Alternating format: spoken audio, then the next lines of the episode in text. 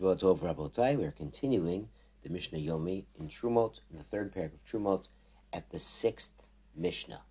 Hamakdim Truma lebikurim. What if someone took Truma before Bikurim? So, as a reminder, we're going to have a whole Masechet, Davka, specifically on Bikurim, but the general process of Bikurim, which they translate as first fruits, but it was really from all seven species that Eretz Israel is praised for, so it would include grains also.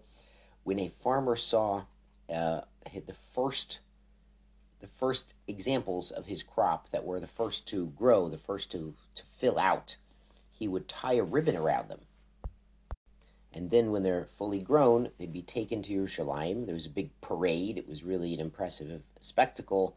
People would come out to greet the people the farmers and the everyone bringing their bikurim in. They'd bring in, in golden baskets if they had, and they'd make it very decorated and nice, and they would give it to the kohanim. So this bikurim is just davka the first item to to fill out, and it's supposed to be given before truma. So here the Mishnah says, what if someone's makdim truma the bikurim? Who does truma first?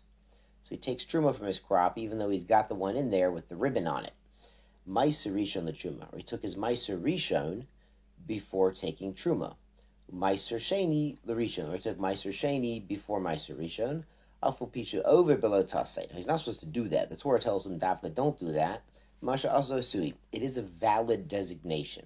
So the tithes have a specific order, and Bikori, which I haven't mentioned yet, is before the Truma, before any of the tithes. But Bidyevid, he's not supposed to, but if he did it, it's still a valid designation. Shneemar, Mileatachav Dimacha Lo Teacher says, do not delay your malaya and your dimua. Now, these are supposed to be referring to bikurim and truma. And the Mepharshim explained, malaya is it's the first one to fill out, like the first stalk of wheat that really fills out and is noticeably growing. And dimacha, it, it's kind of hard to translate, but it's usually translated as tears or liquids because truma, remember, from olives and grapes is given in liquid form as olive oil and wine. So it's apparently referring to truma. And since the pasuk puts malaya before the dima, it puts the bikurim before the truma. We see that bikurim should be separated first, and then the truma, and then the maisrot. Mishnah Zayin minayin sheyiktimu bikurim the truma. How do you know that if he took the bikurim before the truma, Ze Krui Truma Reshit. Truma Reshit. So the Mishnah explains how do we know Bikurim is really supposed to be first? Because they're both called Truma and they're both called Reshit. Reshit the Gancha is what we call Truma.